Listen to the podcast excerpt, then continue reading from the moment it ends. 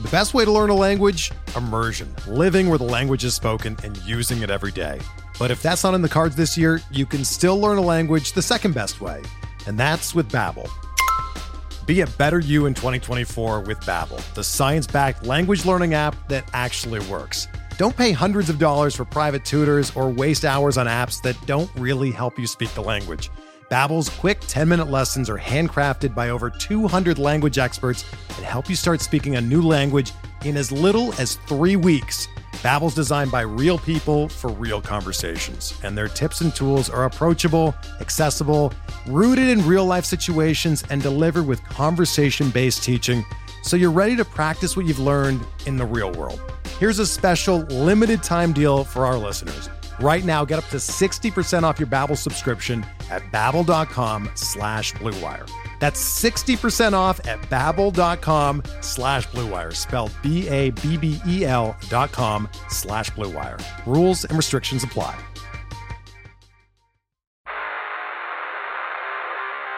You don't want it, you don't need it, but you're gonna get it anyway. The Kevin Sheehan Show. Here's Kevin. Brady play action. Looking. Third option. End zone. Caught! Gronkowski again with the touchdown. Tom Brady. Uh, he did it again. Seven Super Bowls in 10 appearances. Uh, I think it's pretty safe to say, if it wasn't already, he's the greatest team sport uh, athlete of all time in terms of his accomplishments. Um, we could debate that at another time. Uh, I- feel like the last couple of Super Bowls, when he's won those, we've said the same thing, Chris. Um, but he uh, he was great. Um, but bottom line is, defensively, Tampa Bay was awesome. We're going to get to our complete recap of the game, but you had something to start the uh, show off that had nothing to do with the Super Bowl. What was it? been fairly warm here.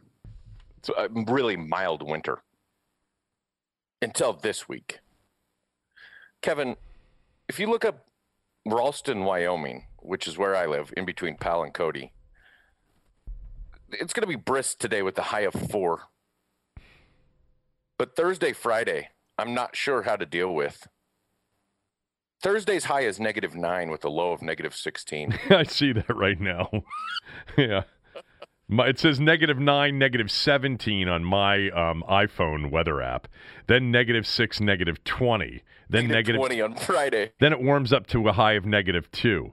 And then, boy, a week from Wednesday, you're all the way up to 24. That's and now awesome. we're back into the mild winter that we've had. Have you been in a negative 25 situation? No, but um, you know, it's interesting. The uh, you know how I I follow all the winter weather stuff, and Yeah, I, I we had we had snow yesterday. The forecast really busted a little bit. I don't know these weather people, and I love Doug and I love Sue and I love the people at the Capital Weather Gang. It's a really hard area to forecast in. It always is. And we had heavy snow throughout the morning, but it was 36 degrees, so it stuck to the grass, not really the streets, and then it was melted and all gone. So that's the mm-hmm. second straight. We had Cooley last week, four consecutive days where it snowed. It was crazy. So this week upcoming, if you p- p- plug in Bethesda, Maryland, right now. Into, into your into your weather app and look at what uh, look at what we have going. I've never seen so many days with snow in the forecast over the next week and a half. I, I mean, I still have Leesburg, Virginia in my weather app. I check the weather there all the time. Six of the next seven days have snow in the forecast. Now, I'll tell you, these weather apps on the iPhone weather app, they're never right.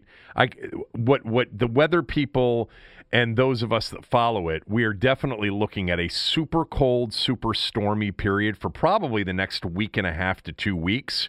And some of these snowflakes that you see, even in Ashburn, could be potentially like there's a chance of a major ice storm here, which, by the way, sucks It's the worst. for everybody. Nobody wants that.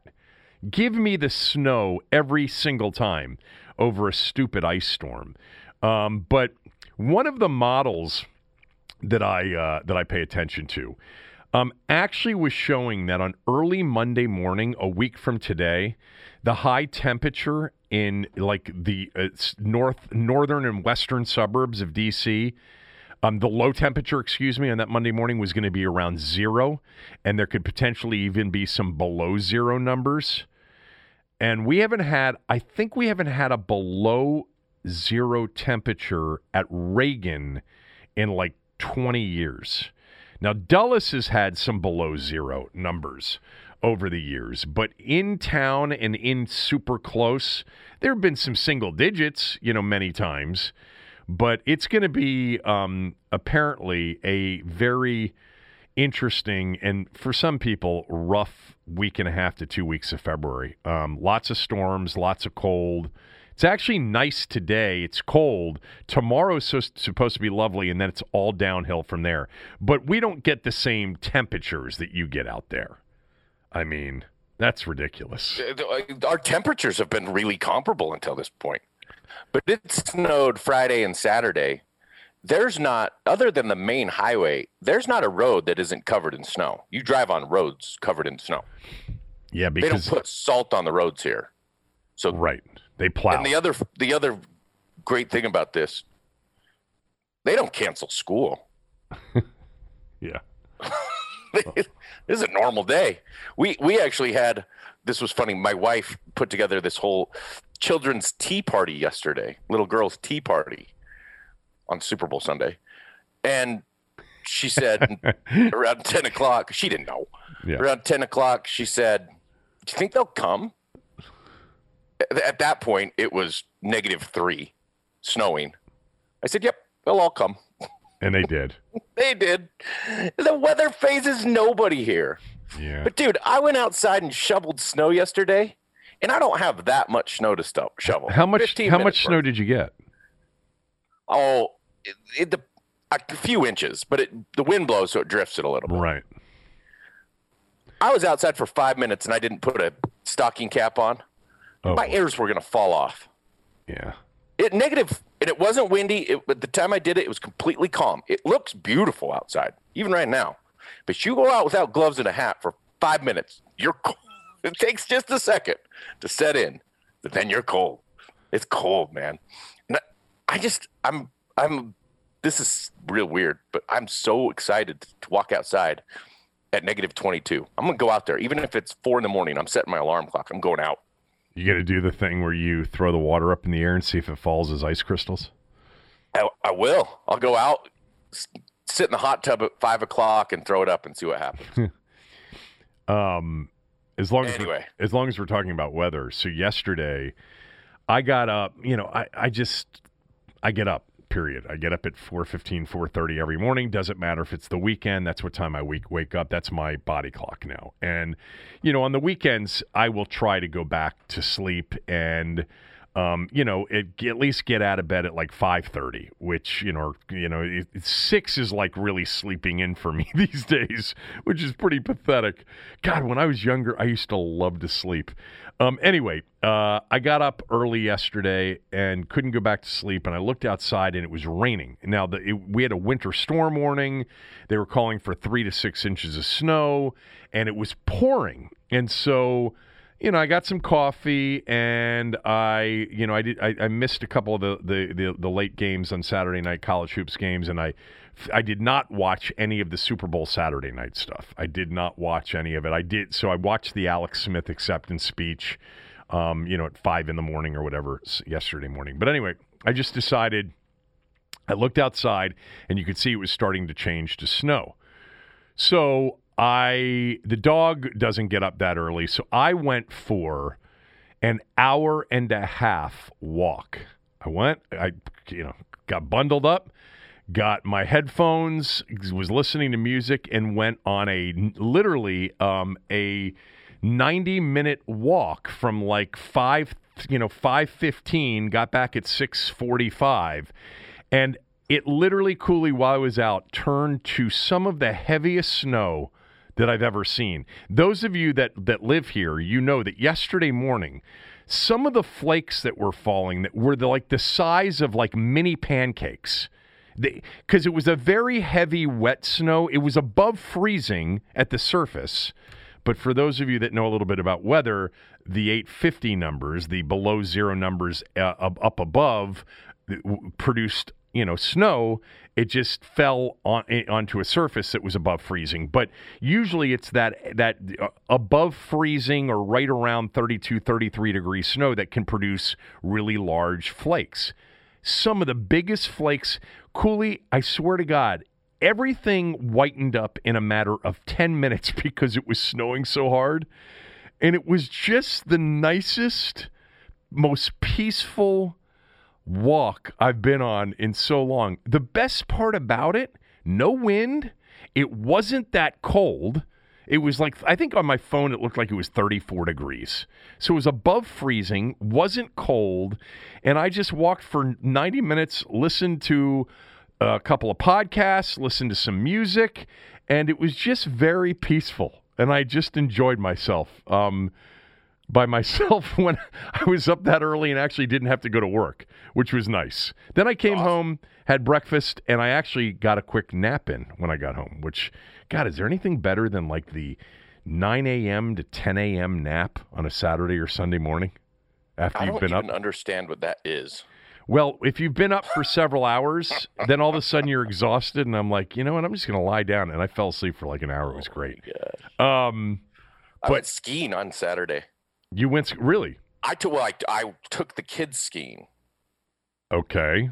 So I skied backwards the entire day with my three year old. And how did he do? He can ski down the bunny hill by himself. Three years old. What about your What about your daughter? Is she a good? She, she was great. She had a, they have ski school things set up, so she did all the lessons, the pizza and the yeah pizza French fry and all the things. I'm just gonna tell you right now, they're both pretty athletic kids. Yeah. I'm a better coach than the ski instructor. Because my three year old was skiing better than my six year old. um, how are your knees on skis? Awful. Yeah. It's so bad. It's so it's so this much. was embarrassing. We got there. The, they have this thing called the magic carpet. It's a moving walkway that goes up the hill to the bunny hill. So I'm trying to get my kid on it's his first time on skis ever, all time. And he kind of stumbles getting on, and I lean to grab him. My boots come out of my ski bindings. I flop down in front of everybody oh, on the magic carpet. I'm like, it's, we're okay. We'll get back in line. We'll just we'll get back in line and we'll try this again. Oh my god! I can't even walk today. But I I haven't skied in 15 years. But you were a skier. I was a yeah I was a skier. Yeah. But I had to ski back. I skied backwards the whole day. I, I skied forward for a total of like 30 seconds. Were you a snowboarder? I did it for two years. I didn't like it. Uh-huh. Anyways, I had one more. What do you got? I loved I loved skiing, but I didn't grow up skiing. So I didn't start skiing until I was older. Mm. We were very much sort of a warm weather vacation family. If we went on vacation, it was always warm weather, even if it was the winter. My father had zero interest in skiing. My mother had zero interest in skiing. But so I probably went skiing for the first time when I was in, you know, junior high, middle school. Um, but I do love the whole skiing environment. Like Kara and I, and I actually, for, with friends, um, we we went out west like eight or nine years in a row. I I, I did uh, a Colorado Aspen trip with a bunch of friends for four years in a row. Then when we got married, we we did Aspen and Vail. We did Jackson Hole one year. Um, for like five or six years in a row. I like the whole scene of out west skiing. I don't love the skiing. It's fine. I mean, you know, I, am not a great skier, but I can get down, you know, almost any mountain except for I don't really, you know, travel in the double black diamond circles. Um, but I like the atmosphere, especially the après ski. I enjoy the cocktails, the fire, the hanging around with friends. Sure. You know, that's fun, you know, in in a climate where it's snowing and it's beautiful. I like that. Um, but anyway, you said you had something. Skiing's else. great, and skiing's a great thing for families because you you talk to your kids the whole day. It's true, but you it's also a shitload of work. Putting oh, get, dude, I was exhausted. I know. That's what I into two, and then I have a three year old. It's like, okay, you, he's got to pee, so you got to go in. I got to take his gloves off, right. his coat off, his stuff off. He's flopping around. He, then I got to put him back on, and all his things. And you're like, oh my god. Um, Well, how about how about said, just the when equipment ski- when they're young and getting No, you know getting the boots on, getting the skis on, getting poles, and everybody needs help. It is just a lot of work. And but the thing is, is he'll figure it out by next year. yeah, I understand. You're So hoping. the- like my daughter, I had to help her the whole time, but she'll two times and she'll get her stuff on. Look, even without kids, it's a lot of work when you're just doing it yourself. I mean, just walking up with, you know, carrying the skis and walking in those boots, it's just let me just say this. A golf trip in in in warm weather climates a lot easier. So much easier. So much easier.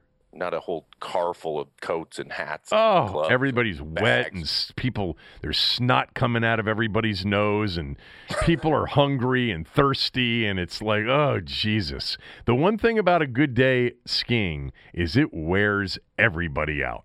And when the kids are younger, they get home and they are done. done, Yeah. done. Anyway. So we're um, gonna get to the game. This yeah. is involving the game, Okay. Which was slow. But do you watch the streaker Yeah. or the the rogue fan? Yeah.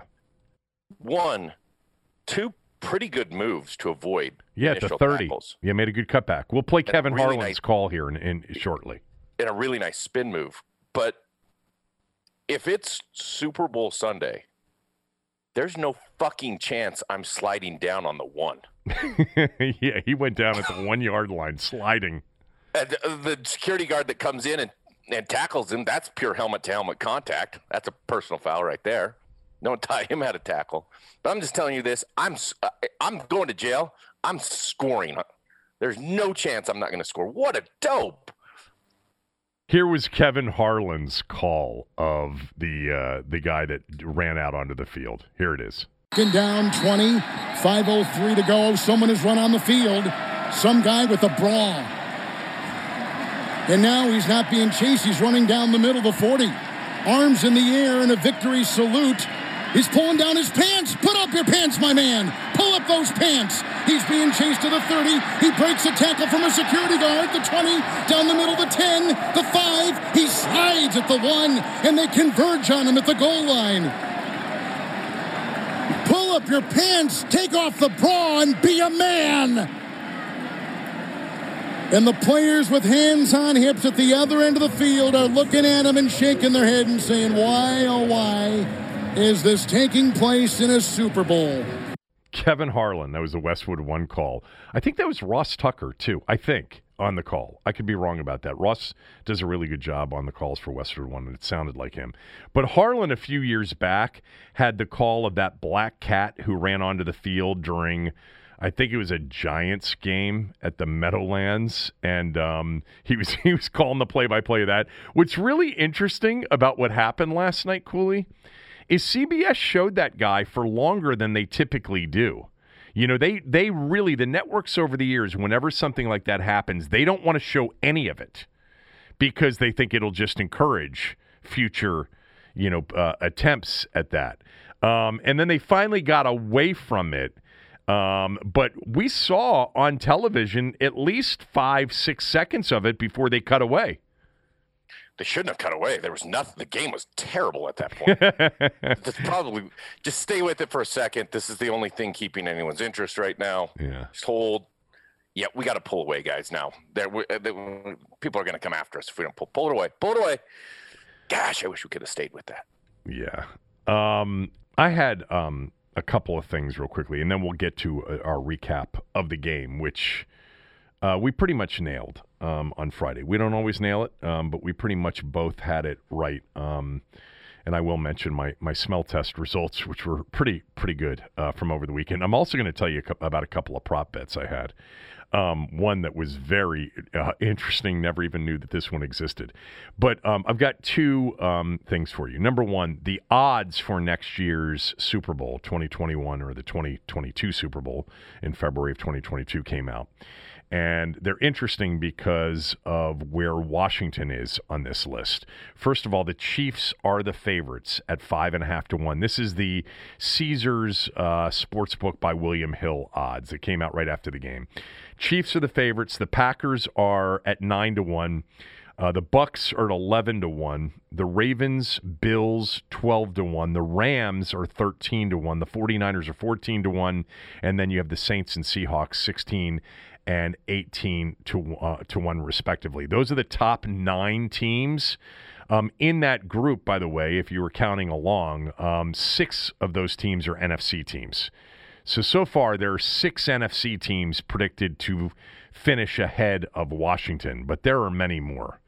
Okay, because the Cowboys are 30 to 1, the Cardinals are 40 to 1, the Vikings are 40 to 1, the Bears are 50 to 1, the Eagles are 50 to 1. And then you get to the group of teams that are at 60 to 1. And among that group are the Panthers, the Falcons, the Broncos, and your Washington football team. Only Jacksonville, the Giants, Bengals, Lions, Jets, and Texans have worse odds to win the Super Bowl in 2021. And only the Giants and Lions have worse odds NFC wise to win the NFC championship and even get to the Super Bowl. So I know that a lot of you were really rooting for Tampa Bay to somehow come up in your own mind with how close Washington is. You know, hey, Tampa, we we play Tampa tougher than anybody. You know, look at how close we are to winning a Super Bowl. And look, I'm not trying to kill the spirit and the optimism because I'm optimistic. I think that they were massively improved and there's a lot to, to be encouraged about in terms of Rivera and the staff and the young defense, especially up front, and players like Gibson and McLaurin. But what it says to you is two things. One, there's not an answer quarterback right now that will inspire anybody out in the desert to make Washington anywhere near the favorite to do anything next year. And number two, um, I've mentioned this before. As much as I am not a big schedule guy, the uniqueness of Washington's schedule next year, in which they play, uh, you know, maybe the toughest slate of starting quarterbacks any team has ever had to face on paper. Now they may, these guys might get all get hurt and not be available when Washington plays them. But in the AFC, if there's a 17 game schedule, they're going to face Josh Allen. They're definitely going to face Patrick Mahomes, and Justin Herbert. That's in the AFC. In the NFC, they're going to face Aaron Rodgers. They're going to face Tom Brady. They're going to face Matt Ryan. Probably not Brees because he'll be retired. They're going to face Russell Wilson. The only elite quarterback in the game that you have that anybody has in like the top six or seven of quarterbacks that they won't have to face next year, as of now, is Deshaun Watson. Every other elite quarterback is on their schedule. So when you don't have one and you're going to play six or seven teams, I am not even mentioning Prescott twice if they face Prescott. Um, and I wouldn't call him an elite quarterback by any stretch of the imagination. But my point is, I know that many of you are optimistic, and I'm more optimistic than I've been in a long time. But just so you have a sense of the reality of what the handicappers think, they think Washington is the third worst team in the entire NFC heading into next year. That only the Giants and Lions are worse on paper. In fact, what's surprising to me, not that they're that low, I, I, didn't think they'd be super high. What's surprising to me is that the Eagles, like if this were broken down by division odds, which I haven't seen anybody post the division odds, the Cowboys would be the favorite, the Eagles would be the second favorite. And their quarterback situation is hardly solidified. And then Washington would be the third favorite, followed by the Giants. None of this means anything. I mean, Washington was the dead last pick, I think, this year to do anything, and they won the division at seven and nine. But um, I uh, I, I'm I'm surprised that the Eagles. Like, if I were making division odds right now, if I were the handicapper out in Vegas, I would make Dallas the favorite, a slight favorite, uh, assuming that Prescott resigns, and that's not a definite. Apparently, they're very far apart according to the latest reports. Um, but but assuming Prescott, the Cowboys are probably going to be the favorite, and then I'd have Washington, even if it's Kyle Allen and Taylor Heinicke, I'd probably have Washington as the second you know, picked to finish second, followed by the Giants and then the Eagles. I think the Eagles seem to be in complete disarray.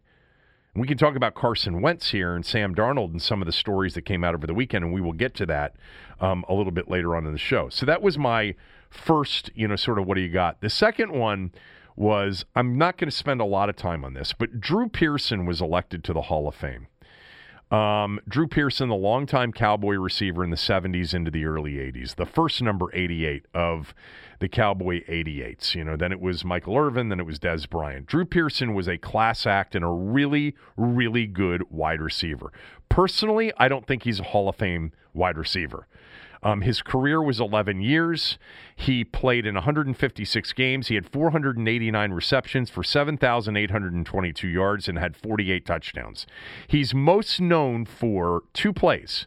The Hail Mary, which is what the you know the actual Hail Mary throw was tight was was in, originally the the original Hail Mary was Roger Staubach to Drew Pearson in the 1975 playoffs in Minneapolis, Bloomington, Minnesota against the Vikings, where Drew Pearson pushed off Nate Wright, caught it, no call. Cowboys won 17-14. And then the other uh, legendary catch he had was on Thanksgiving Day in the Clint Longley game against Washington, where he beat Ken Stone with 50 seconds to go on a 50-yard bomb to beat the Redskins. Redskins 24 23. The reason I bring this up is let me just put Gary Clark side by side with Drew Pearson. Okay. Drew Pearson, four, 489 career receptions, 7,822 yards, 48 touchdowns, 16 yards per reception.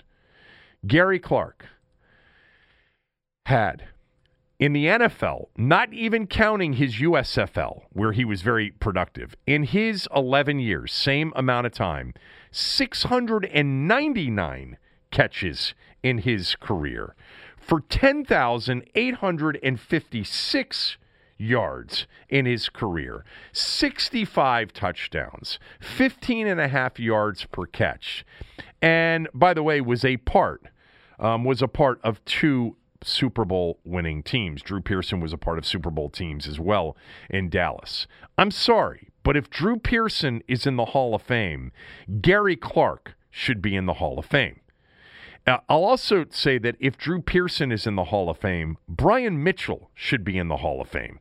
Now, it's not a receiver to receiver comparable, but Brian Mitchell is still second all time in all purpose yardage behind Jerry Rice. So if Drew Pearson is in the Hall of Fame, and I don't believe Drew Pearson's Hall of Famer. I think he was a great player, but if Drew Pearson's in there, Gary Clark should definitely be in the Hall of Fame. His numbers dwarf Drew Pearson's. So anyway, those are the two things I have. I, I'm totally with you. Whoever lobbies for Dallas must be awesome, or it's just the Dallas thing. I mean, I mean aside from being a big part of a Super Bowl and in Super Bowls, his receptions, yardage, touchdowns is not even that dissimilar from what I had. And trust me when I say this, I am not going in the Hall of Fame ever. Don't deserve to be there. But this isn't that dissimilar from my career. Yeah. Drew Pearson was a part of 22 playoff games. You know, the Cowboys of the 70s and the Staubach. Pearson, Tony Hill, Golden Richards, Tony Dorsett Cowboys. I mean, th- these are the teams that I know probably as much as any Cowboy fan knows because the rivalry was so huge um, between the two teams, and there were so many legendary games. Um, but he he had 68 receptions in 22 postseason games. Gary Clark had had 58 receptions in 14 games. So uh, you know he had Gary Clark had six touchdowns in 14 postseason games. Drew Pearson had eight touchdowns in 22 postseason games. I mean, his postseason career is big time. It it, it is, but so is Gary Clark's. Gary Clark had 58, uh, you know, uh, career playoff receptions in 14 postseason games for 826 yards and six touchdowns. Uh, Pearson had played in eight more playoff games and had um, 68 receptions, so just 14 more, and roughly 300 more yards and only two more touchdowns. Uh, you know, Pearson had um, also a, uh, a big time um, game winner against think it was the Falcons in the 81 playoffs um, from Danny White. Um, he, you know, he was definitely the Cowboys were such a marquee team, Cooley, and Drew Pearson was part of that. You know, allure and attraction. He was smooth. He was class act. He was a really good player. He he was a really good player. He also had a first ballot Hall of Fame quarterback, and was part of some of the great teams in in that era of the uh, the cowboy the 70s Cowboys. Gary Clark was part of some of the great teams too. Did not play with a Hall of Fame quarterback. Did not. Um, I just, you know, it's funny because over the years I've never really considered Drew Pearson to be a Hall of Famer. And the truth is I've never really thought of Gary Clark as anything other than a guy that should have been like on a semifinalist list. You know, if he didn't get in, I understood it, even though some of his numbers are better than guys that are in. But now that Drew Pearson is in, I'm sorry, somebody's got to bring up Gary Clark. Gary Clark had a phenomenal career. Yeah. And by the way, came up big in a lot of big games for them. Big games for, like, let me look at just the Super Bowl numbers. So he had, uh, in the Super Bowl win over Denver, three catches, 55 yards, and a touchdown. The Super Bowl win over Buff- uh, Buffalo, seven catches, 114 yards, and a touchdown.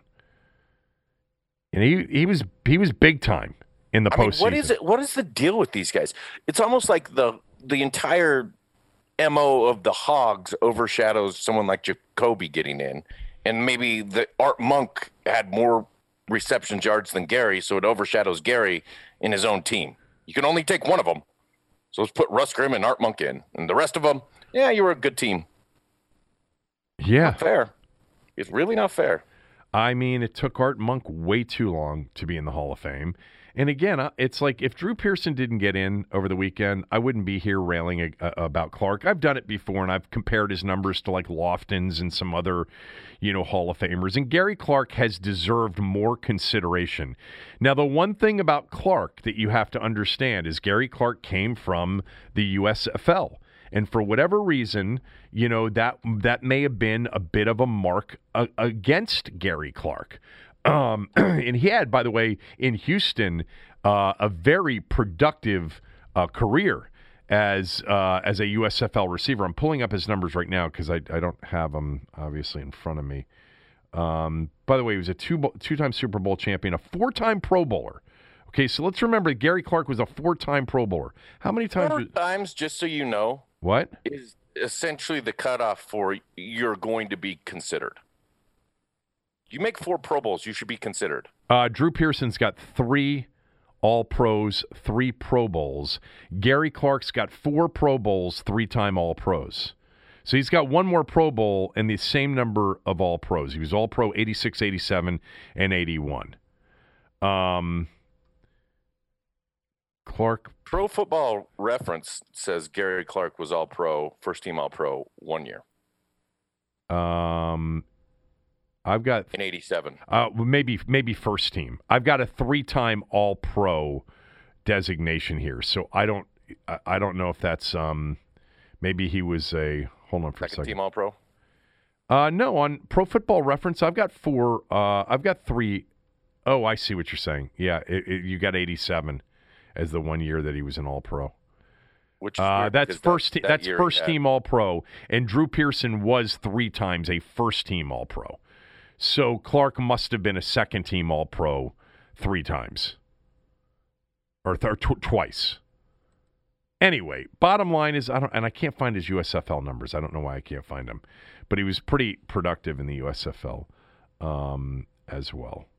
Anyway, I, I don't know. To me, it's like Uh, look, should he be in? I think he should. Does he deserve more consideration than he's gotten over the years? Absolutely. Like you you can't you can't debate now that you've put Drew Pearson into the Hall of Fame that Gary Clark shouldn't be in consideration for the Hall of Fame. Gary Clark, those that understood what he was about, Cooley, and he's before you know your your time. Gary Clark was that guy. It, it, more so Clark than even Monk was the guy you had to game plan for. You had to try to take out because he was going to beat you deep. He was going to beat you over the middle. He was going to beat you yards after catch. You know, Monk really was in many ways the ultimate in possession receiver. You know, um, Gary Clark was in Sanders was Ricky Sanders was definitely a deep threat. They were the move guys. yeah, they were on the move. Yeah. Ricky was the H and Yeah. Gary was the Z, and they were the guys that moved a lot more, and Yep. Art was the X. Uh, Art moved a lot too. Joe moved everybody. Joe moved everybody. But yeah, Yeah. that's wild. All I right. didn't know Pearson's career was quite. I mean, you look at his playoff career, and you also say that we termed Hail Mary after that guy who's a part of it, who's had that career. It makes him pretty memorable. Yeah, he did push Who's more the- memorable? um, Take stats aside. Pearson's more memorable. yeah, but that's because he That's the played for the. Cow- that's because he played for the Cowboys. I understand that, but that's the premise of the Hall of Fame. No, no, it isn't. To some extent, yeah. No, Who, who con- would you remember more? No, it isn't. It's it, it had, there, there's nothing in the description about who you would It- remember I more. know there's nothing in the description. It's a, there's the stuff I- in there about contribution to the game. But but Drew Pearson played for America's team when they were, you know, when they became America's team in the 1970s, and the Cowboys were, you know, they they were rock stars always. And Washington's, you know, so Drew Pearson won the Super Bowl, and he was on the team that won it against Denver, and that's it. He won. I, I think he won one Super Bowl. Clark was on two Super Bowl winning teams, and by the way, on both of the teams that he won the Super Bowl on, he was part of a wide receiver, you know, group, the posse. That was a big, significant reason as to why they won the '87 Super Bowl and the '91 Super Bowl. They he, he was on the team. He, he, now he lost to the Steelers twice. He was on the t- team that lost to the Steelers twice. By the way, in the Super Bowl that they won against Denver, one reception, thirteen yards. One reception, thirteen yards.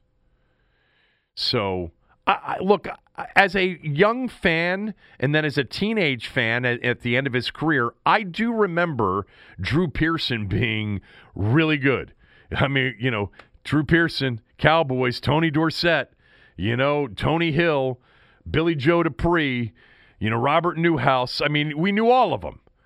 And uh, Golden Richards, uh, you know, all, all of the Cowboys. You know, if you were a Washington football fan and if you were a Dallas football fan, you almost knew your the other team's roster as much as you knew your own team's roster. That's how intense everything was. That's how big everything was. Um, I mean, I can pretty much name almost every single Dallas kicker.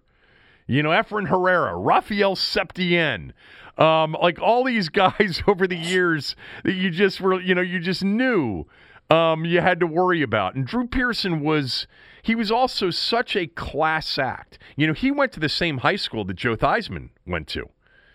Um, they were, uh, they were, I think they were high school teammates, or maybe, yeah, I think they were high school teammates, Drew Pearson and Joe Theismann. But anyway, uh, we could do this forever, and I don't want to want to get to the Super Bowl. But I just saw that over on Saturday, uh, Sunday morning, and I'm like, oh, God, let me just look up Gary Clark. I've done, I know I've done this before. Uh, look at this. It just Clark's numbers dwarf Pearson's, and Clark was really, by anybody's you know uh, recollection of Gary Clark, any of his contemporaries would tell you. Some of them would tell you, man, Art Monk was really good, but Gary Clark was the real threat. I mean, and he was in those years in Washington. And he was a big game performer, which, by the way, B. Mitch was.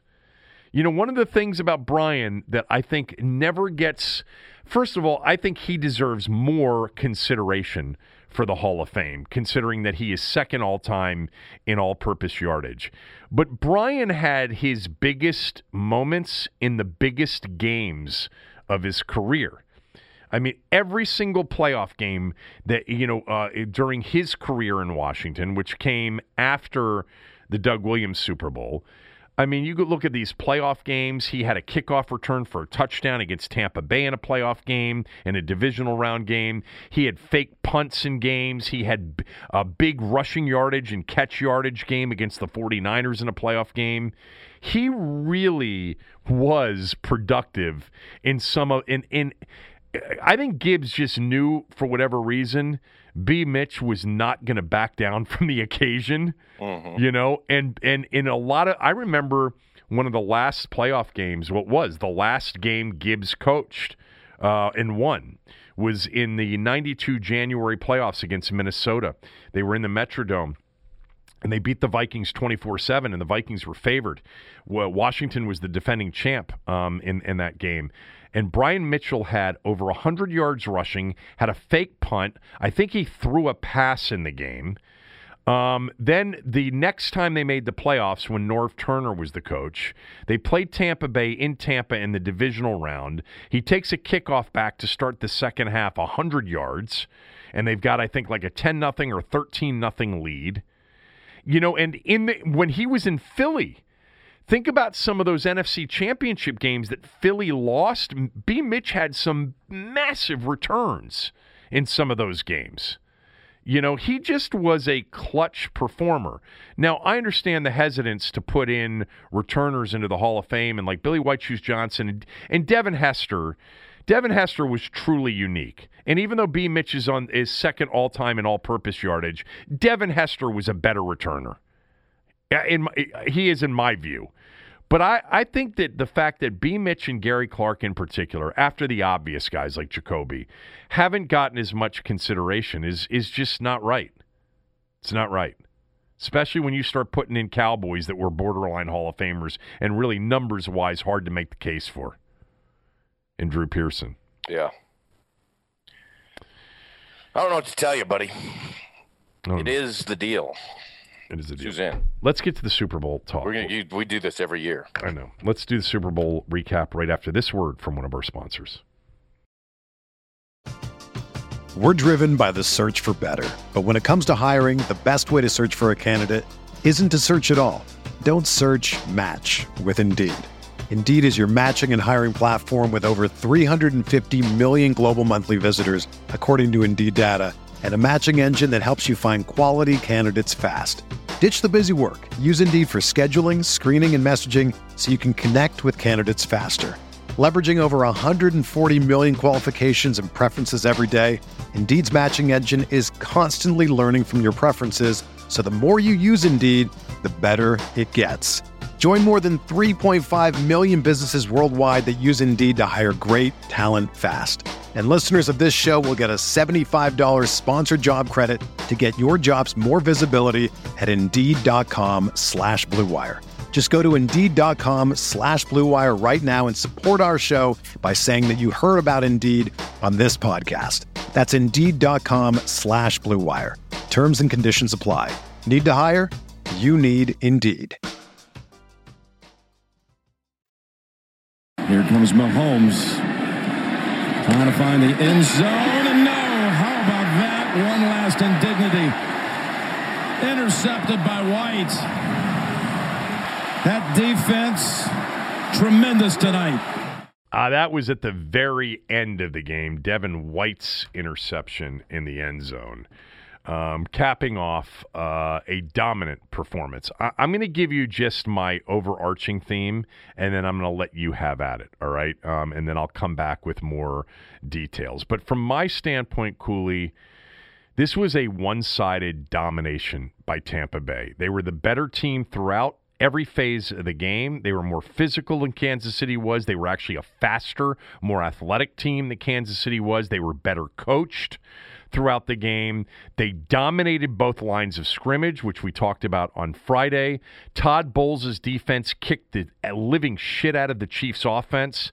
This was a beatdown. And while a lot of people, and I think justifiably so, understood that the Chiefs made a lot of mistakes, self inflicted mistakes that didn't help their cause. And the officiating was too closely called, and the Chiefs got the bad side of the of the whistle or the flags for much of the night. None of that matters because the Buccaneers were superior across the board. And I was, you know, how much I've loved Todd, Todd Bowles over the year years. I really thought that somebody defensively should have shared the MVP award with Brady. I, I and if you were going to pick somebody, it was probably Devin White because he led the team in tackles and he had the interception. But you could have easily made the case for Barrett or JPP or Suh or I mean there was there's so many great defense. I mean it's it's most valuable players, so Todd Bowles couldn't get half of the award. Um, but I just thought that this was an impressive performance by Tampa. Um, something that we talked about and we thought was possible um, on Friday. And um, even though it was a boring game, because I had Tampa, I had the under, I had the first half Buccaneers, I had the first half under. I needed a big uh, smell test weekend. I got it. Ended up positive for the year. What a comeback through December and January to finish two games above 500 for the season. Um, but I I was thoroughly impressed with the performance by the Buccaneers. Not to mention that they carved up Kansas City after the first two drives of the game.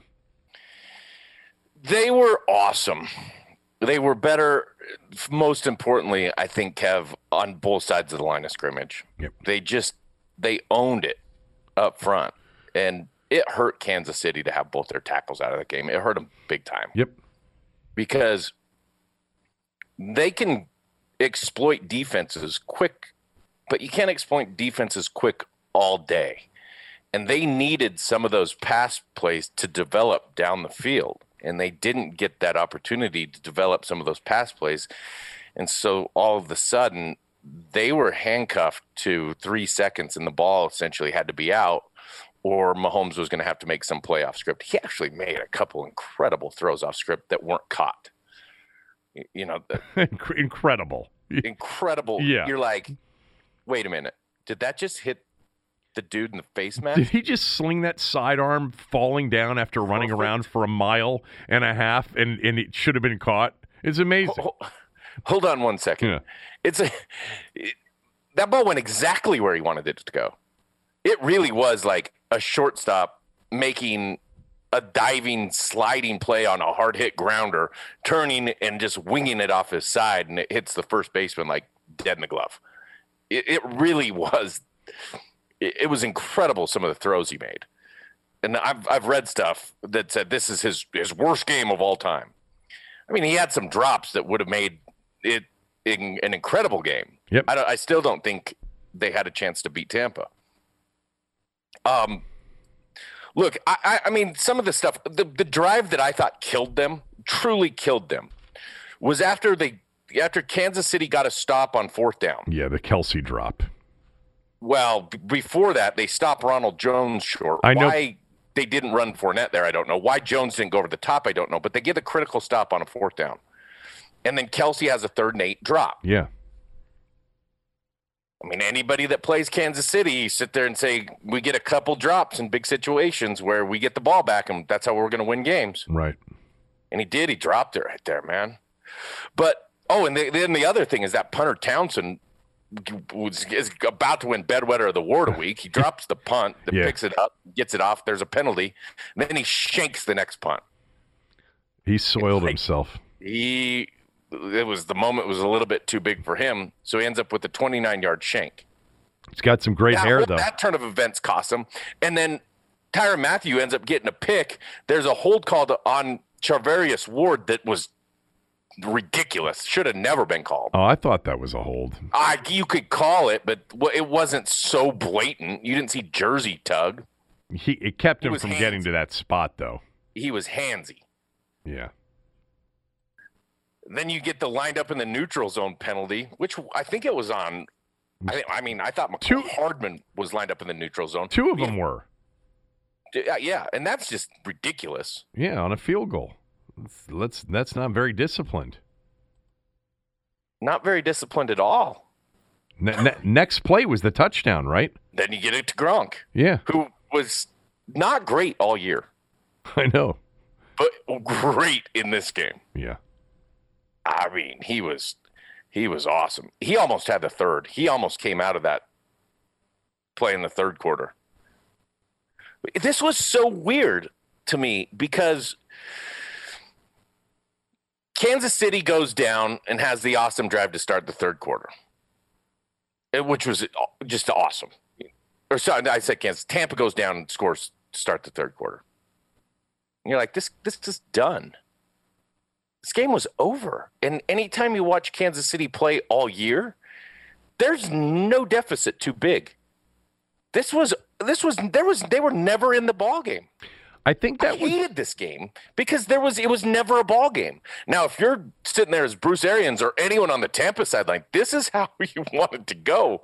You take control, you hold control, you own the game, the entire game. They had to, this had to be so much fun for them, but they did a they did a really good job. Tampa did, and they owned the game. It wasn't an exciting game to watch by any means, but it was a stellar defensive performance by Tampa. I, I mean, across the board, like Ndamukong Suh, constant interior pressure. Now, off the edge, Pierre Paul and Barrett were demonstrative. They, they Mahomes didn't have time to do anything. I thought they did a great job on Kelce, although he ends up with 10 catches for 133 yards. And Tony did a good job of pointing out like, you didn't give him room to cross you up. You didn't give him room to set some of the things. You just got up and got in his face and pressed him and said, I'm going to take my shot right here. And guys like David and White, for sure, are so fast that even if he separates a little bit, they can run to tackle him for five or six if they give it up. So they disrupted Kelce. They were good enough on Hill that without having that real chance to push the ball down the field, they never let him be a number one winner.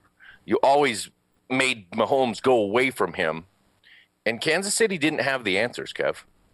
They just didn't have the answers on offense. We felt like Tampa's defense would do this. I just I, I didn't know if they would be able to get the pressure, but as soon as you know both tackles aren't going to play in this game, that was a bad spot for KC's offense. Yeah, I mean, you know, it's funny. I think the one I thought it was not a great broadcast, but then again, it was a shitty game that they had to call Nance and Romo. But I thought Romo's point early on where he had this sense that this was not this the same kind of game where Kansas City is all of a sudden going to get you know unleashed. And and offensively you know like there's there, there is a, a point in which there's going to be a lead that's going to be too much for them to overcome because he got the sense and I think anybody that was watching this unless you knew what Kansas City's history was you know, watching them, it really did appear as if it was really uncomfortable for them. And and it was. They were getting absolutely dominated up front. Dominated. And I think that, you know, that's where Romo picked up on the fact of uh, this is a little bit different. They better be careful because this is going to be over, you know, and it was the pressure. It was the total pressure. Even though, as you said, Mahomes would make a couple of amazing plays.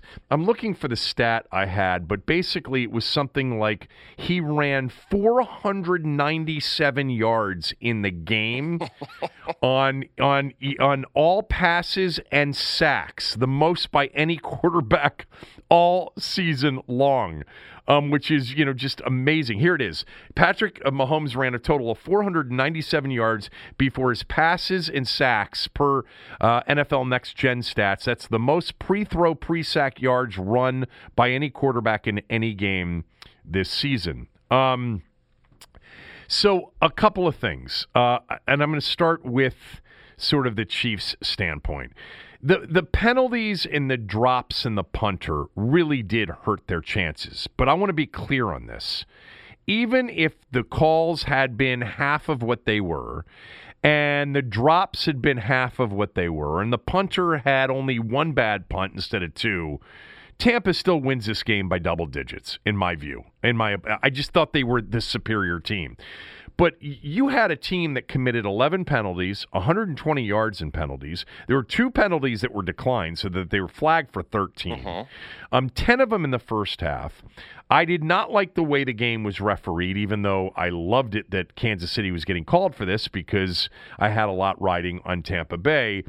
Um, Kevin Seifert from ESPN put out a tweet that I read late last night that I totally agreed with. He said, Look, you could argue that most of these flags against the Chiefs meet the standard for a penalty, but if you watch the NFC Championship game, the Green Bay Tampa game, remember when there were no penalties called? You, you probably have whiplash, two very different standards in a matter of weeks. By the way, this particular lead referee, Carl Cheffers, apparently has called in two games against the Chiefs this year double digit penalties against the Chiefs. I did not know that going in, and I usually look at sort of the referee uh, trends. Um, but the bottom line is like most of the calls, and I'm going to give you the ones that I didn't think were right. Um, I didn't think we were you know egregiously wrong. I thought they missed a, a couple on Tampa defensively, especially that the, when uh, JPP smacked Mahomes in the head. In the head. Yeah, I, I was very surprised. Like, like we see enough football to know that that's typically going to get called, and it didn't. But I thought that the. Um, I thought that the PI on on Matt on on Honey Badger in the end zone against Evans before the end of the half was a terrible call. I didn't. Uh, totally thought it was a terrible call. He was eight yards downfield. Yeah, but the but the ball was uncatchable, and it was intended to be uncatchable because he was about to take a sack. They had no timeouts left, and he was just chucking it through the back of the end zone. It's so hard to tell you what's catchable and not catchable when you completely stop the momentum. Look at that one from the end zone view. I've already looked at it from the end zone view on on the uh, all twenty two. It's thrown nowhere near Evans. It is Brady under pressure, understanding he's got no timeouts, and if he doesn't unload this out of the end zone and he takes some sort of sack, they're not going to get a field goal. That was to me the worst. I did not think the call against Breeland was a bad call. Breeland may have stumbled and not intended to interfere, but his left hand catches Evans on the back left foot, and and and he intend he intended it. It causes him to fall down, and Evans had him beat. So, how people think that wasn't a penalty, I don't know. The holding on the first punt before the second shank was a takedown. Um, the, the the Chris Jones 15 yard penalty was absolutely a 15 yard penalty. The offsides on the field goal, you had two players that were offsides on that, that lined up offsides. Sure. So anyway, look, it, it was if you had if they had let him play, you pr- may have had half the calls, but it wasn't going to make the difference in the game. You mentioned it. The punter not only had a 27-yard punt and a 29-yard punt, and dropped one of the snaps. He did get that punt off. I don't know if you noticed this, but before the Butker second field goal, already old Tommy Townsend was feeling it. I mean, he probably had to go in to the locker room after that second punt and change his his his under his drawers, as Kevin Harlan called them. Um, it, 14 to six, at 14 to 3 they're lining up for a field goal. And you know it's the holders isn't it the holders responsibility to mark off the 7 yards as to where you're going to put the ball down? Yeah. He's like 2 yards behind where it's supposed to be marked and Butker says to him no no no we're up closer. And then Towns is like oh yeah yeah you're right. Poor Townsend, man. I mean, he had a rough, rough game. Um, by the way, I told you I would tell you about one of my prop bets. So they had uh, three to one odds on each punter punting into the end zone for a touchback. So I took both punters three to one. I won't tell you how much I put on it. Um, and old Tommy Townsend's first punt went right into the end zone, 51 right. yards, touchback, three to one winner. And so it didn't even matter if Pinion did the same thing, which he didn't. He didn't have a. All I needed was one of them to have a touchback to win the wager. Anyway, that was one of the prop bets I had. I did have four. I, will bet the odds were that good because I, will bet you part of it was you didn't think few punts. going to be very many punts in the game. Exactly, no doubt about it. Um, and don't even ask me why I decided to do that. I, but you know that I thought it was an under game. So I thought there might be more punts than usual. And, you know, I'm hoping that they drive it to midfield and the guy just tries to get inside the five and it just hits and goes in. Well, this one was a 51 yard punt, uh, ultimately, that, that they didn't decide to return, and it took a nice little, you know, K Sheehan three to one bounce into the end zone. Um, the drops were really hurtful. Uh, first of all, on the first third and 11, before the first field goal of the game, Tyreek Hill needs to catch that ball from Mahomes. Mahomes, pressured as he was all night long, makes a throw, and that hits off Hill's face mask. Sure. Um, the Kelce drop, I totally agree with you. It's seven to three. They've gotten the fourth down stop. I'll get to that in a moment. Um, you got to catch that. And then Williams had one on one of those crazy fourth down plays in the fourth quarter where Mahomes was running around and slinged it in there, and Williams should have caught it. Um, the end of the half situation for KC. I, I don't understand the massive criticism here. You know, it's 14 to 6 after a field goal, and Tampa's got one timeout left. And Leonard Fournette on a first down play gets zero yards with 50 seconds to go. Are you really suggesting, those of you that were super critical, and a lot of the analysts were, are you really suggesting that Andy Reid shouldn't call timeout there with he's got three of them left? I mean, seriously, why? Because of what happened at the end of the half against Green Bay? It's a totally different situation. So that was an absolute timeout situation. If he didn't call it, I would have been shocked and I would have been critical of him. And Tampa Bay probably would have taken the 14 to 6 lead into the locker room. Hindsight is 50 50, as Steve Spurrier uh, said. But in the moment, Kansas City's thinking we can get it back, we can get another field goal, then we get the ball to start the second half. They only have one timeout. So they're not really trying to score. And then they threw the bubble to Godwin that got eight yards. Yeah. And then it's third and two and if you want to be critical, the ball's at the 37 yard line. You can criticize them calling the timeout before the third and two. Now, the funny thing is, Tampa was going quick anyway. After the eight yard play, they decided at the 37 yard line, we're going for it. So even if Kansas City didn't call the timeout, Tampa's lining it up to try to be aggressive. They got the first down to Gronk, and then, you know, it started from there and ended poorly. Um, for Kansas City, and it was 21 6 at the half. I did not have uh, an issue at all with Andy Reid trying to be aggressive there. I just didn't. Um, I thought Kansas City, and I, th- I made this note during the game, and then somebody sent me this tweet during the show this morning. I really thought that there was so much pressure on Mahomes from that front four. They did not blitz a lot. I just thought, where is like more protection from Andy Reid? Like how aren't That's, you? They don't do that. They haven't done it all year. Okay, well they he's never but, been pressured answer, like this. I, I, understand that, and with have with and the offensive starting, line issues, Cooley. With the offensive line issues, gosh, first and second down situations, Kansas City's been such a good screen team. That's a Bieniemy's a play caller for them. You have to answer that and say they're going to go four and drop seven big time and they're going to drop them, you got to screen them. You have to be able to screen them. You have to be able to chip those guys. You have to be able to change their spot. You need to roll Mahomes and get him outside of the pocket. You need some more run action stuff. They didn't answer it. They just put it all on Mahomes. They put it all on Mahomes. And it just was too much pressure. And I kept thinking, I'm like, these four guys. Like they're rushing four. Now there was that before the uh, the third down before the first field goal. There, there, were two corner blitzes on that play. I don't know if I've ever seen two corners coming. Double corner cat. Is that what it's called? Yeah. Um, but I just any, any, defensive guy or anyone would call it that. But I, I, I made I made the note during the game. It's like they gotta keep some. They gotta go max protect here or something. By the way, Don't do that. They're they five man protection team. They did, and and so the, the the tweet that somebody sent me, or the note that somebody sent me, KC used five man protection on ninety two percent of Mahomes' dropbacks. That's Four, what they do. Forty-eight to fifty-two with those backup left tackles, um, uh, backup tackles, left and right tackle. Um, uh, the the other thing too, I, I they did try some screens. It seemed like Tampa had everything sniffed out. Screens, they had that option pitch sniffed out. They they just dead. they just had everything, everything sniffed out. Couple of other things about the Chiefs. Um, obviously, Tampa's defense had them completely out of sync, and the pressure was relentless. I thought the first drive of the the, the third quarter when they got Edwards-Helaire going, because I was expecting. By the way, at, at twenty one six. Oh, at the end of the first half, Cooley, when they did score that touchdown and Mathieu got the 15 yard penalty for you know taunting Brady, which by the way I thought it sh- should have been offsetting penalties. I thought Brady deserved one too.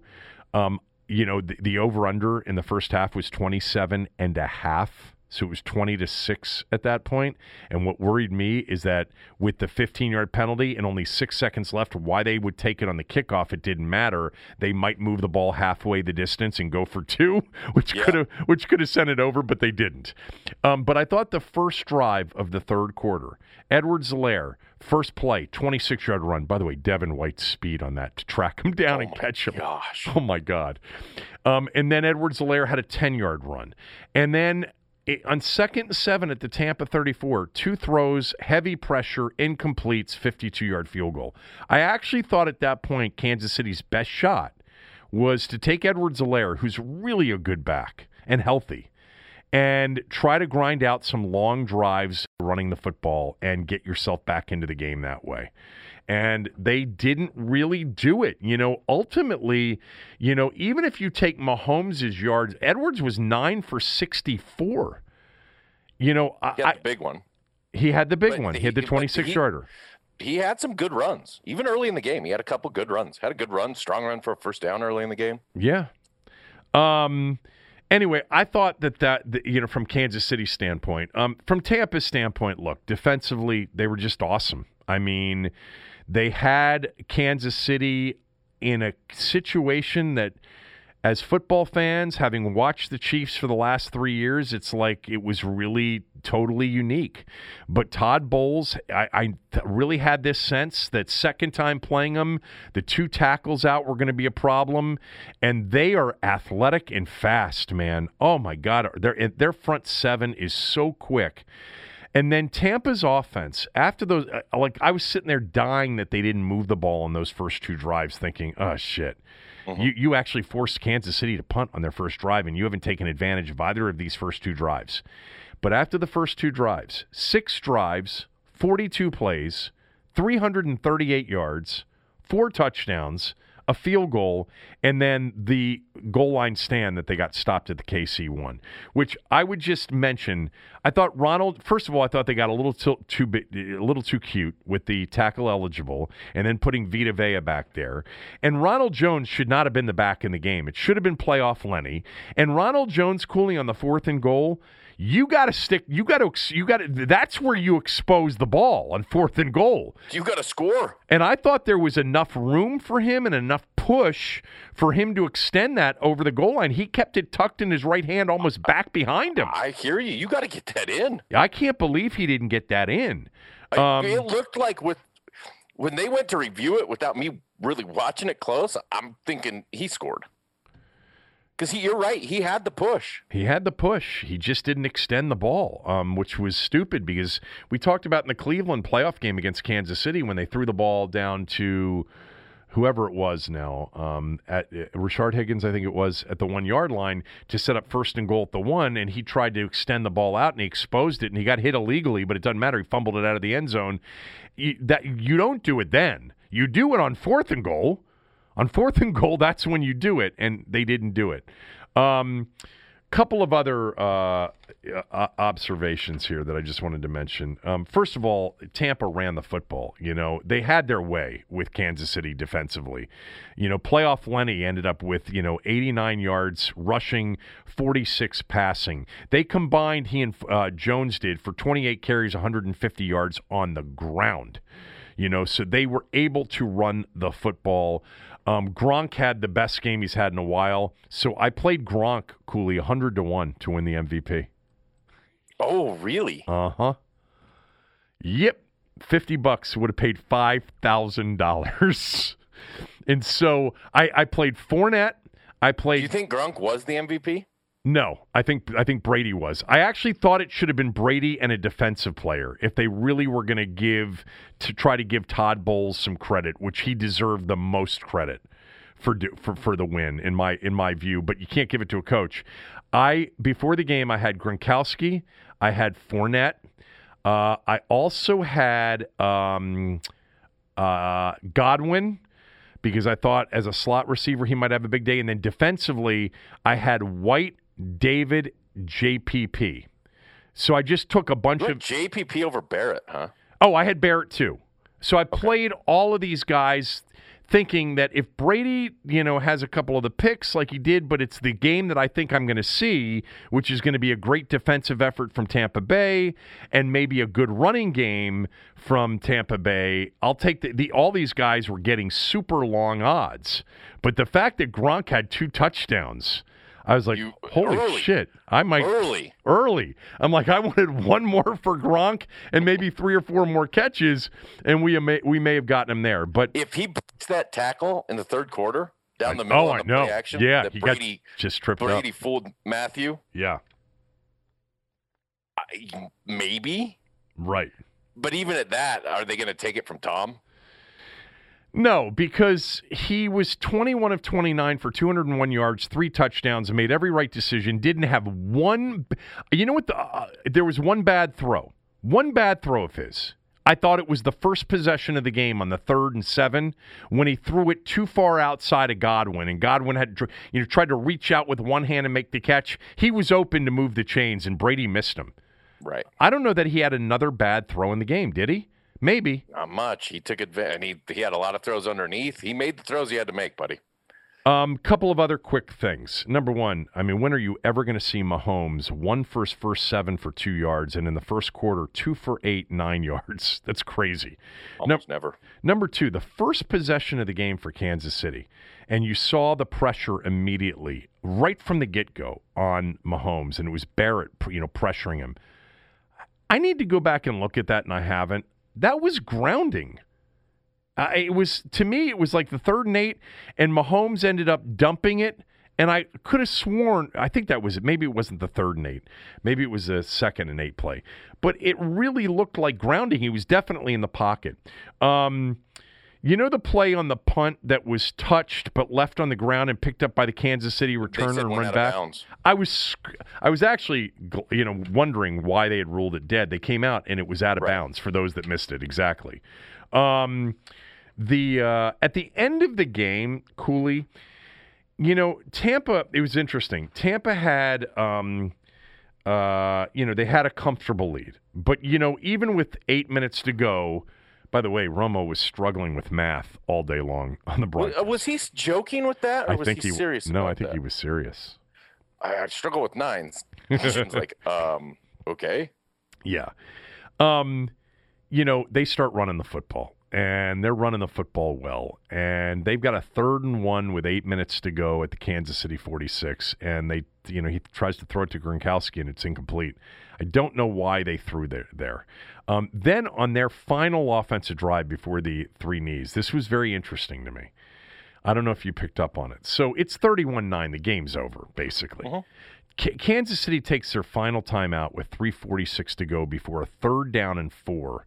Tampa's deep in their own territory after you know the Winfield Jr. penalty for taunting uh, Tyreek Hill, and the call is in, and you see Brady go no, no, Yeah.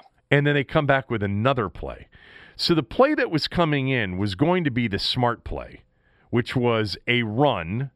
If you don't get it, 40 something seconds, they don't get the ball back until under three. They got to score three times. It's over. And instead, Brady wants to throw for the first down, and he takes the deep shot to Antonio Brown. And it's incomplete, and they punted it. I just thought it was interesting to watch Brady absolutely get his way, which, you know, has been part of why they've been on this run because, you know, credit to Bruce Arians who said, you know what, this is Tom's offense, Tom's team, and he's going to call the, you know, he's going to call it.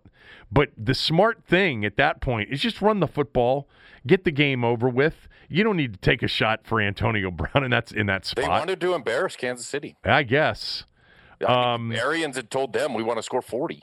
Yeah, and then I thought the uh, on Kansas City's last drive, I don't know, CBS I thought did a bad job with a lot of the replays. Like the fourth and goal at the one, did we ever see every angle that you typically see? We didn't, but I, I think you saw one angle and said he didn't get in. I agree with you. I do agree with you on that. But usually you get obsessive, you know, obsessive uh, numbers of, of replays. Well, I know this is late in the game and the game's over. But there's a ball that goes out to Edwards-Helaire that flips up into the air and is picked off by Lavonte David. And I went back and watched that play. I'm pretty sure the ball never hit the ground. It got it was it, uh, Edwards-Helaire's hand was underneath it, and they called it an in, incomplete pass. And you know, Arians didn't challenge it. You know, White, you know, it's 31 to 9, whatever at that point. Mm-hmm. But CBS never showed your replay either. I just thought that CBS got caught into first of all, this is amazing that Kansas City's getting their ass kicked. Yes. And B, this is a terrible, boring game. We're not having the drama that we thought we were going to have. And I didn't think it was a great broadcast. I thought the most astute observation, and sometimes these are the hardest to make, but I think Romo's in, you know instincts early on that Kansas City was in trouble, um, you know, proved to be spot on, accurate. And when I was watching the game, I felt the same way, even though in the back of my mind, like everybody's thinking, "Oh yeah, but this is Mahomes. This is you know, you know, Hill and and Kelce and the Chiefs." But it was different. He was first of all, he did not look hundred percent healthy. He's having surgery on that toe at the you know at the end of the mm-hmm. season, and the pressure was just every single play, every play. And I think that's what Tony understood was he is in trouble because he's never going to have time to get the ball out. Yeah. 29 also sure quarterback that pressures. part of those instincts were, were probably a product of sitting down and talking to Bieniemy, Mahomes, Reid, all those guys before the game, and, and them saying, "We're gonna have some problems here, blocking this up." But gosh, I mean, make the adjustment. Yeah. Do you think Andy Reid, with what happened with his son and this five year old, God, pray for this five year old, do you think he may have just been a little bit out of it? Yes, I do too. I, I hate seeing that, and I'm with you. I hate seeing that before a huge game. uh, I mean, I hate seeing it. Yeah, in general, it's such a No, in general, but for for yeah, I'm no, I yeah, But- obviously it just changes how you. I don't know. I mean, it it certainly couldn't have made. I mean, he he addressed it after the game, you know, and and you know specifically said, mentioned the five year old girl who's in critical condition. For those of you that don't know the story, Britt Reid, Andy Reid's son, who's also the Chiefs outside outside linebackers coach, was involved in a three car crash Thursday night in Kansas City. He was not a part of the team yesterday, did not travel. Um, he acknowledged to the police that he was driving the vehicle that ended up colliding with two other uh, cars that left this five-year-old in, in critical uh, critical condition. Um, his eyes were bloodshot. There was a moderate odor of alcohol beverage, according to the police, or according to the reports. Um, he's he he said. Um, Reid told the officer that he had two to three drinks and that he was also taking um, a prescription for Adderall. Um, and this is just such a tragedy. Uh, God, please, the five year old girl, you know, a complete recovery. But this had to be, you know, part of Andy Reid. It's a tough couple of days for Andy Reid. Man. Um, there was one other thing about this game. Um, You like the halftime show? so I was just half paying attention to it. So I'm not gonna. I, I I'm not gonna be the worst, the, the best critique of the Weeknd. Didn't the, did the Weeknd perform at an NBA All Star game recently that I thought he was excellent at? Um, but uh, did you or not? I I didn't like it at all. Okay. I'd heard that he put an an extra seven million dollars of his own money into putting the halftime show together. So he had the crazy stage and all this stuff, and I just I didn't think it sounded good. I'll It's tell. almost like his mic needed turned up or something needed to be changed on it. I did think that the combination of Eric Church, the country star, and Jazmine Sullivan, I thought that actually sounded really good. Oh, I love Eric Church. Yeah, I, I like the Weeknd too. I just didn't think it sounded like the Weeknd. and then her, you know, sang um, uh, before the game uh, as well. That was That was spectacular. I mean, I'm not I, am not super familiar with her. I'm not gonna I'm not gonna lie to you. Um, I'm not either. And I, and I was not super familiar with Jazmine Sullivan either. Uh, I know of Eric Church, even though I'm not a country guy, but I thought that combination actually sounded beautiful, even though um, there were a couple of moments that seemed that they were just a tad off, but I, I thought it was actually a, um, a nice combination. Anyway, whatever. Um, oh, this is what I was going to end with. Uh, 29 quarterback pressures on Patrick Mahomes, the most in Super Bowl history. I mean, you think about well, part you know, part of that is some of the greatest defensive teams when you go back like the Steelers and the Raiders and some of those teams, even some of the Cowboy teams. Teams just didn't throw it enough to have that many pressures. Um, but 29 of the 52 dropbacks he was pressured on. The, for him, first time in his career he's lost a game by double digits. And That's the, wild. the nine points, the fewest by far in his career. Um, you know, I hope nobody's going to come out of this and think like, uh, yeah, Pat Mahomes, yeah, great defense, pass rush. Yeah, he he st- he still almost pulled out two or three rabbits out of the hat, even with that pressure. Yeah, look, no one should come out of this game thinking that there's a certain formula that Tampa Bay just put together.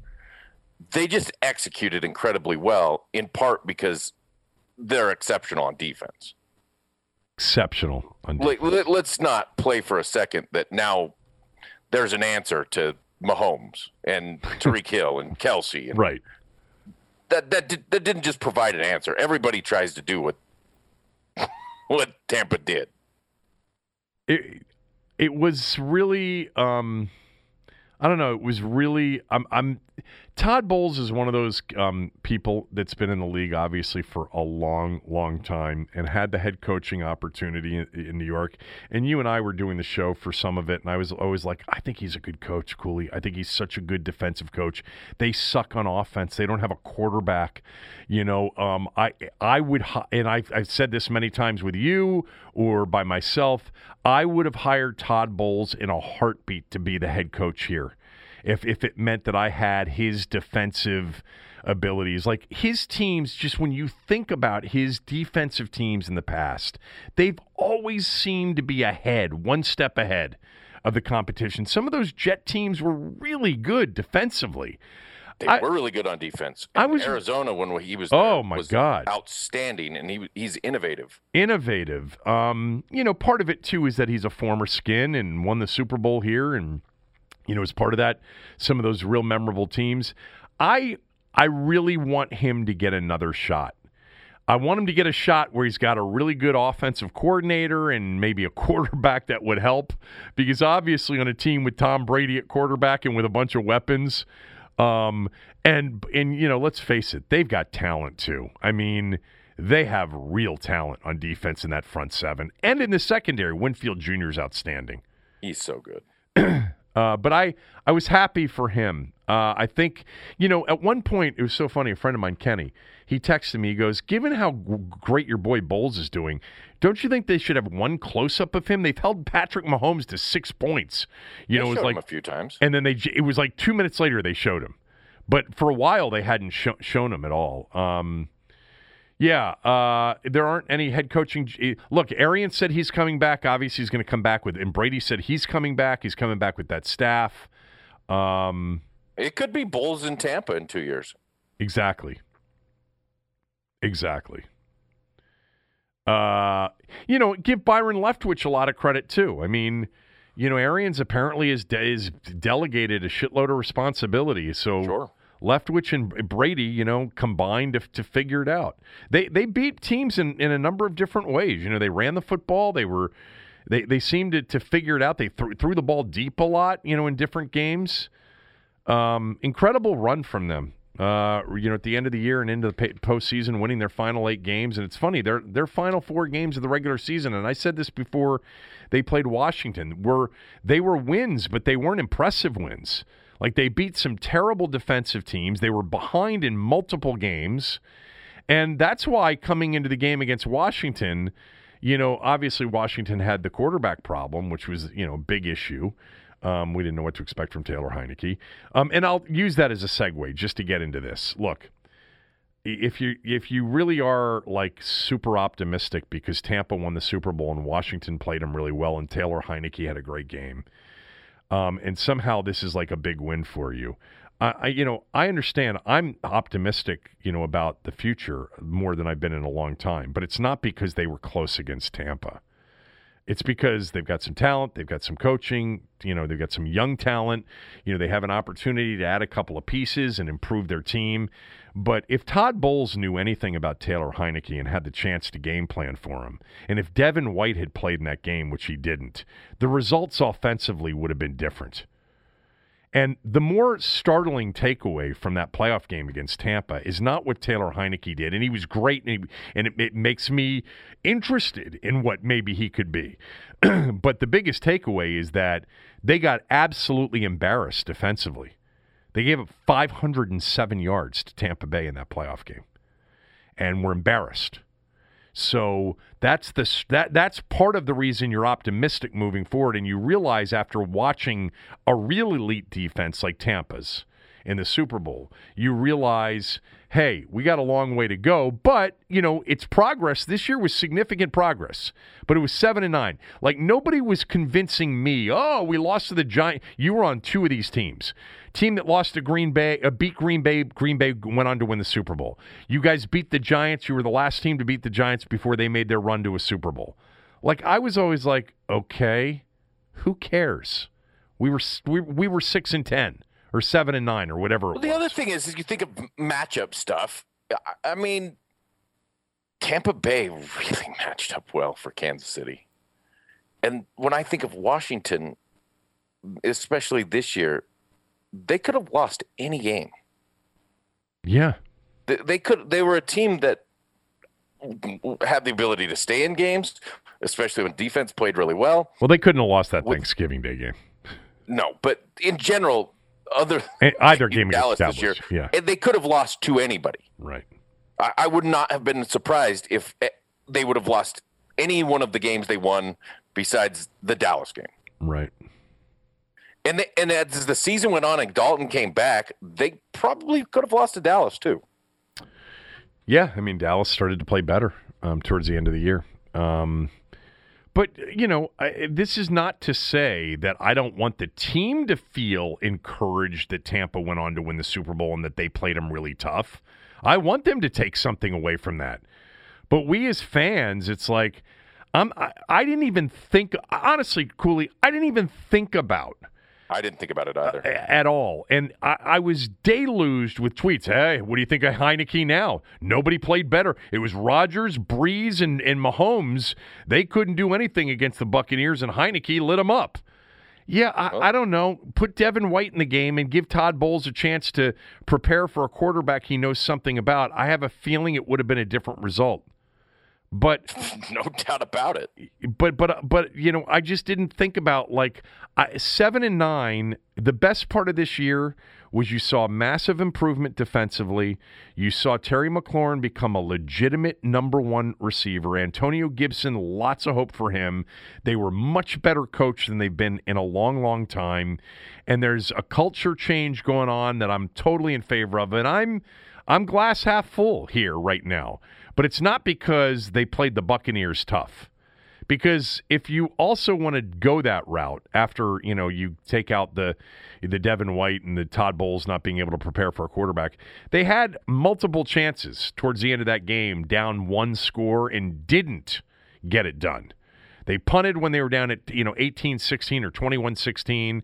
Um, down 28-23, they didn't get it done. 31-23, they didn't get it done.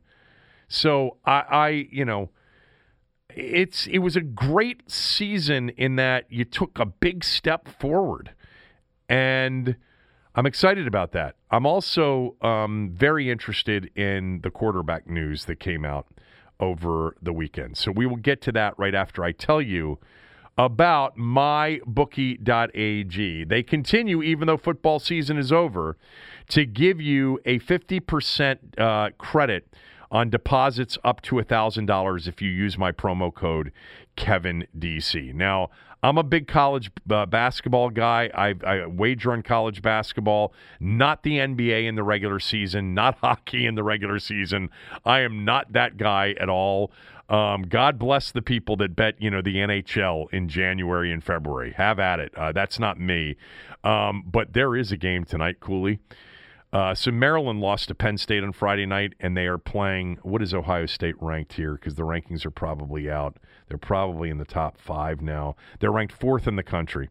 So they play Ohio State tonight, um, and Ohio State is a mere three-point favorite uh, at mybookie.ag. Um, the the world will be on Ohio State. I actually really do like Maryland tonight, plus the short number. They played very well at times this year against their strongest opponents. Um, so anyway, mybookie, mybookie.ag, take advantage of a really good deal. Uh, they will match your deposit halfway up to thousand dollars.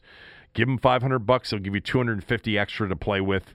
And even if you have a place already, um, and there are a lot of good ones like BetMGM's phenomenal and other places are great. But the bottom line is you should have more than one. If you're doing this, have more than one. Take the offers that they are giving you free money with and then, you know, comparison shop, which is really what you should be doing anyway to get the best possible lines. I played last week, Cooley, Tampa on a uh, on on my bookie at plus three even money and it, it went to plus three minus 115 before kickoff. So that's, you know, if you're doing this and you're doing this seriously, which you should, you know, tread lightly, you don't want to be on Tampa at plus three minus 115 if you can be on them plus three even money. For those of you that don't understand, let's say you bet $100 on Tampa at even money. That means you lose 100 if you lose. At minus 115, it means you lose 115. Now, if you're doing bigger wagers, like 500 bucks, all right, and you're betting 500 bucks on the game, even money, you only lose 500. At minus 150, uh, take minus 120, you lose 600. Minus 115, 575. Starts to add up. My bookie, my, mybookie.ag, use my promo code KevinDC.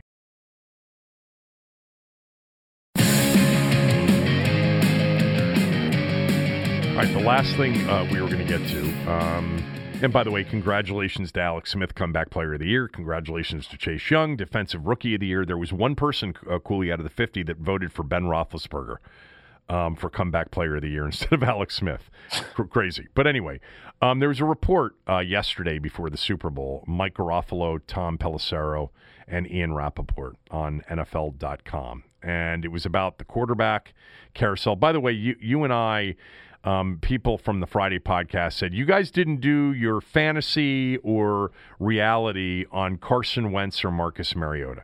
Carson Wentz would be fantasy to me because they're not going to trade him in the division, and he may not be a good culture fit for Ron Rivera. Marcus Mariota is under contract; you'd have to trade for him. Um, I would say that's doable, but not as a starter. I think he would come in and compete with others that they have here. What would you say about both of those? We did not address those two quarterbacks on our Friday podcast. I don't know how much of a fantasy Carson Wentz is. I know that you're saying they don't want to trade him in the division, but who's going to give them the most value for Carson Wentz? I think is is another huge question. Indy. Yeah, Indy would probably have Chicago. But if Washington's going to give you more value, do you think uh, you know? I think that they're going to be really careful with people who, you know, recent reports are they're not very easy to coach. Yeah, I would agree with that. What about Mariota? Not trading for Mariota. Yeah. He's got one year left on his deal. You don't know exactly what they're doing with him. I don't know. I mean, would you give up a second for Mariota? Mm, no. Would they trade? They're not going to trade him for less than a second. Uh, I don't think they're going to trade him at all. I think I Oakland's going to play him. I think Vegas is going to end up with Derek Carr and Marcus Mariota next year as their quarterbacks. I really do. Uh, I wouldn't be surprised, and then, and then in that you have a a real quarterback competition. You know, I'm going to get to this st- story. I- I'll read it right now, actually. Who will be Washington's QB? Well, the three um, authors of this story, Garafolo, Pelissero, and Rapoport, write. When Alex Smith decided he needed a few weeks to figure out his future, the Washington football team knew it could not wait. While the team is open to a return for Smith, it also made calls on Stafford and Goff and Goff before they were traded. Expect them to weigh all QB options, including if Sam Darnold is made available. While plenty of teams have been calling the Jets on Darnold, there's been no indication they would trade him yet. First of all, I did not know anything about Washington's interest in Goff. We do know that they offered a first, a third, and maybe even a player. Now, Russell was on with me this morning. He had a source telling him that Washington offered Detroit two first rounders and they turned it down. Now, ultimately, they got two first rounders and they got Goff from LA and a third. Um, but I I'm a little bit surprised if this report is true that they made calls and they had some interest in Jared Goff. Are you? No, I'm not at all. Why? I think that they have. I think it shows you that they're going to have an interest in any starting quarterback that's better than what they have, Hmm. which is the right thing that they should do. I agree with that. I just not. I'm just not a Goff fan. I'm also not a Goff fan, so yeah. I. there's mean- that that that question mark in general. But it's whether or not they had a real interest in Goff. I think you're figuring out what it's going to take and what you're going to have to give up for anybody. Like how much is Goff? How much are we going to have to trade to get Goff? Is another real question. Yeah. And maybe you just your interest is to see what it it's going to take to get a guy like Goff. To, comp- to so you can sort of compare it to when you seriously go after Darnold as an example. Exactly. So the one thing that the Stafford offer and that this report just tells me it reinforces to me is that they're trying to do better than what they have. You know, Taylor Heinicke, Kyle Allen, maybe Alex Smith, as they should. A push for Darnold would not surprise me at all. To me, and I mentioned this to you on Friday, I think there are some similarities between Darnold and Stafford. You know, Darnold's been hurt more, has missed more games. He's played on a much worse team offensively.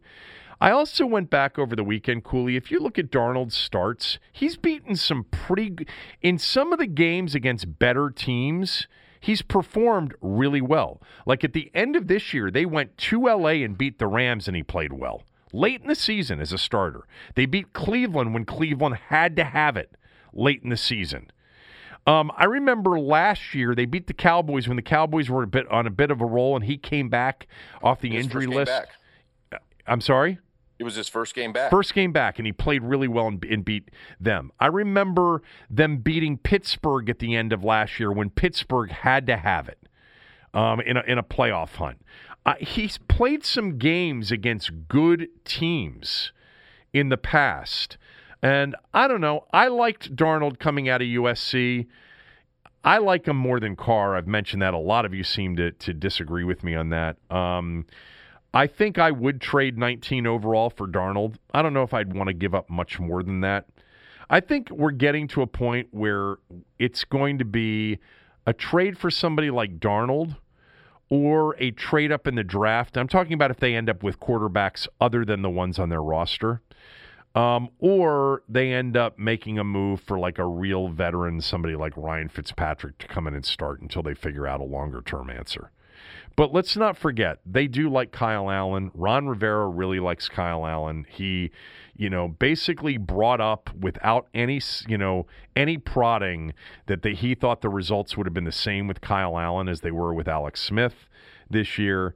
Um, and so you may end up with that as your quarterback, you know, group. It might be Allen and Heinicke and Montez. I just still can't see Alex. It's not going to be Montez. Well, I mean, just well, he in camp. In, in, of the in team, camp. but when Montez was walking the sideline be, before Heinicke yeah, came back in the game in, in Tampa, he looked scared. He looked like He- Townsend, the punter. he looked like he wanted nothing to do with going into that ball game. Not a single thing. Agreed. I would have wanted if my guy would have been up, hopping around, ready. Here we go. It's my shot. Maybe I thought just that showed me. Yeah, I don't know if I think I Montez is a good fit here. Right as a as a practice squad guy. Find someone that really wants to go in. Yeah. Who who would want to go in against that front four though, and against Bowles defense? Some of the blitzes they were bringing against Tiny. Not yeah. very many people would have wanted that. What was the um, last last thoughts? By the way, I was just reading this one thing that Brady apparently apologized uh, apologized to to uh, uh, Tyrann Mathieu for losing his composure. Um, to which Mathieu said, "I've never really seen that side of him." Um, they, you know, I thought Brady should have been flagged in the same way Mathieu was. I thought that that was like a, you know, an equal taunting flag. You know, offsetting. Um, but anyway, um, he apparently texted him and apologized to him. They had several on-field verbal alter- altercations during the game. I think Mathieu's really good. I think Mathieu's really good. I think Brady's a super competitor. I had no problem with either of their altercations whatsoever. You know, the one it looked like Mathieu started it. Yeah, it doesn't mean Brady should retaliate the way he did or what. But I liked that from Tom. Mathieu He's said, not going to take it from anybody. Yeah. I wouldn't if I was Tom. um, he said that Brady started the verbal spat and he called the chief safety something that I won't repeat. Um, hmm. I wonder yeah, what I, he called him. I doubt it was anything racial. No, I, I bet it wasn't racial. I might maybe it was a Justin Thomas situation. Maybe it was a homophobic remark. I, am just totally no. speculating. What? No. No, but but not in not in in like we've had this conversation before. It's not in the intention of actually calling the guy like th- that he's gay. It's the competitive, you know, you're, you know, stop acting like a bitch kind of a thing that happens, uh, you know, just so everybody understands this all the time, even in pickup basketball games in gyms over the weekend with with weekend warriors, which I've been a part of many times. You know, we've all anybody that's ever competed in anything at any level, you know that things are said that if they were taken literally could get people in trouble in this environment. But I just I'm wondering what Brady said to him. I'd like to find out. It'll come out. Mathieu now has a has a uh, you know a selling point for the book that he's going to write when his career's over because he's had an interesting career already. I I really like Mathieu. Me too. I really think he's a good player. There were a lot of good players on the field yesterday. Who was the best player on the field yesterday? Just in the game, not overall. In yesterday's game, who was the best player on the field? Barrett. I, I don't know. I mean, okay, offensively, obviously Tom Brady made every right play, and that's something that he was going to have to do against that defense. Thought Ndamukong Suh was dominated in that game. I thought JPP was outstanding in that game. I thought playoff Lenny did a pretty good job running the football. I'll tell you that. Um, and made some catches that were big in this game. Gronk was huge in this game, but I don't know if he was the best player on the field in this game. Both linebackers for Tampa Bay are awesome. Who do you think was the best player on the field? I mean, I think I'm just sitting here thinking like Devin White flashed so many times, but I'd have to go back and actually watch the game to know that he did it consistently. But there were plays in which he was just whoa, there he is again, just like in the in the two playoff games, the, the New Orleans game and the in the Green Bay game. Mm-hmm. Um, he he ended up with a pick, but that's late. He had two tackles for losses, had a couple of really good plays. He just seemed to be everywhere. Did he lead them in tackling? I think he did. He usually does. Yep, he had 12 total tackles, eight solo tackles to lead him. I thought David was outstanding, per usual. But man, every single rush with a four man rush, it looked like JPP was really bearing down, as was Barrett. Um, it, it was just really a spectacular defensive team to watch. It really was. They missed some tackles, too. There were a couple tackles that they missed. But really, really outstanding um, effort and uh, and really an outstanding team. How about the fact that their last three games, um, or I'm sorry, three of the four playoff games, 31 points. 31 against Washington, 31 against the Packers, 31 against the Chiefs, and the Saints game, it was 30. They had 30 against the Saints. Did they miss an extra point in that game? Is that why they had 30, or did they have three field goals? Uh, I should remember that. They had three field goals. Three field goals. That They was beat some good teams. They played good ball down the stretch. It was just it's indicative of what a, a good team does. Is they get good late, yeah. and they were healthy late. I, I would like to see that game again with Kansas City having both of their tackles. Agreed. It would have made a difference. Would have made a difference because then Bowles probably sends more pressure and is more exposed. Because that is what he likes to do, and he didn't do it because he didn't have to. No, he never did. You were he he got home with four, but they, I, they knew they were going to get home with four. They knew it. Yeah. All right, you got anything else? I'm good. Me too. Uh, everybody enjoy the day. Tommy will be with me tomorrow. When you need mealtime inspiration, it's worth shopping Kroger, where you'll find over 30,000 mouthwatering choices that excite your inner foodie. And no matter what tasty choice you make, you'll enjoy our everyday low prices, plus extra ways to save, like digital coupons worth over $600 each week. You can also save up to $1 off per gallon at the pump with fuel points. More savings and more inspiring flavors make shopping Kroger worth it every time. Kroger, fresh for everyone. Fuel restrictions apply.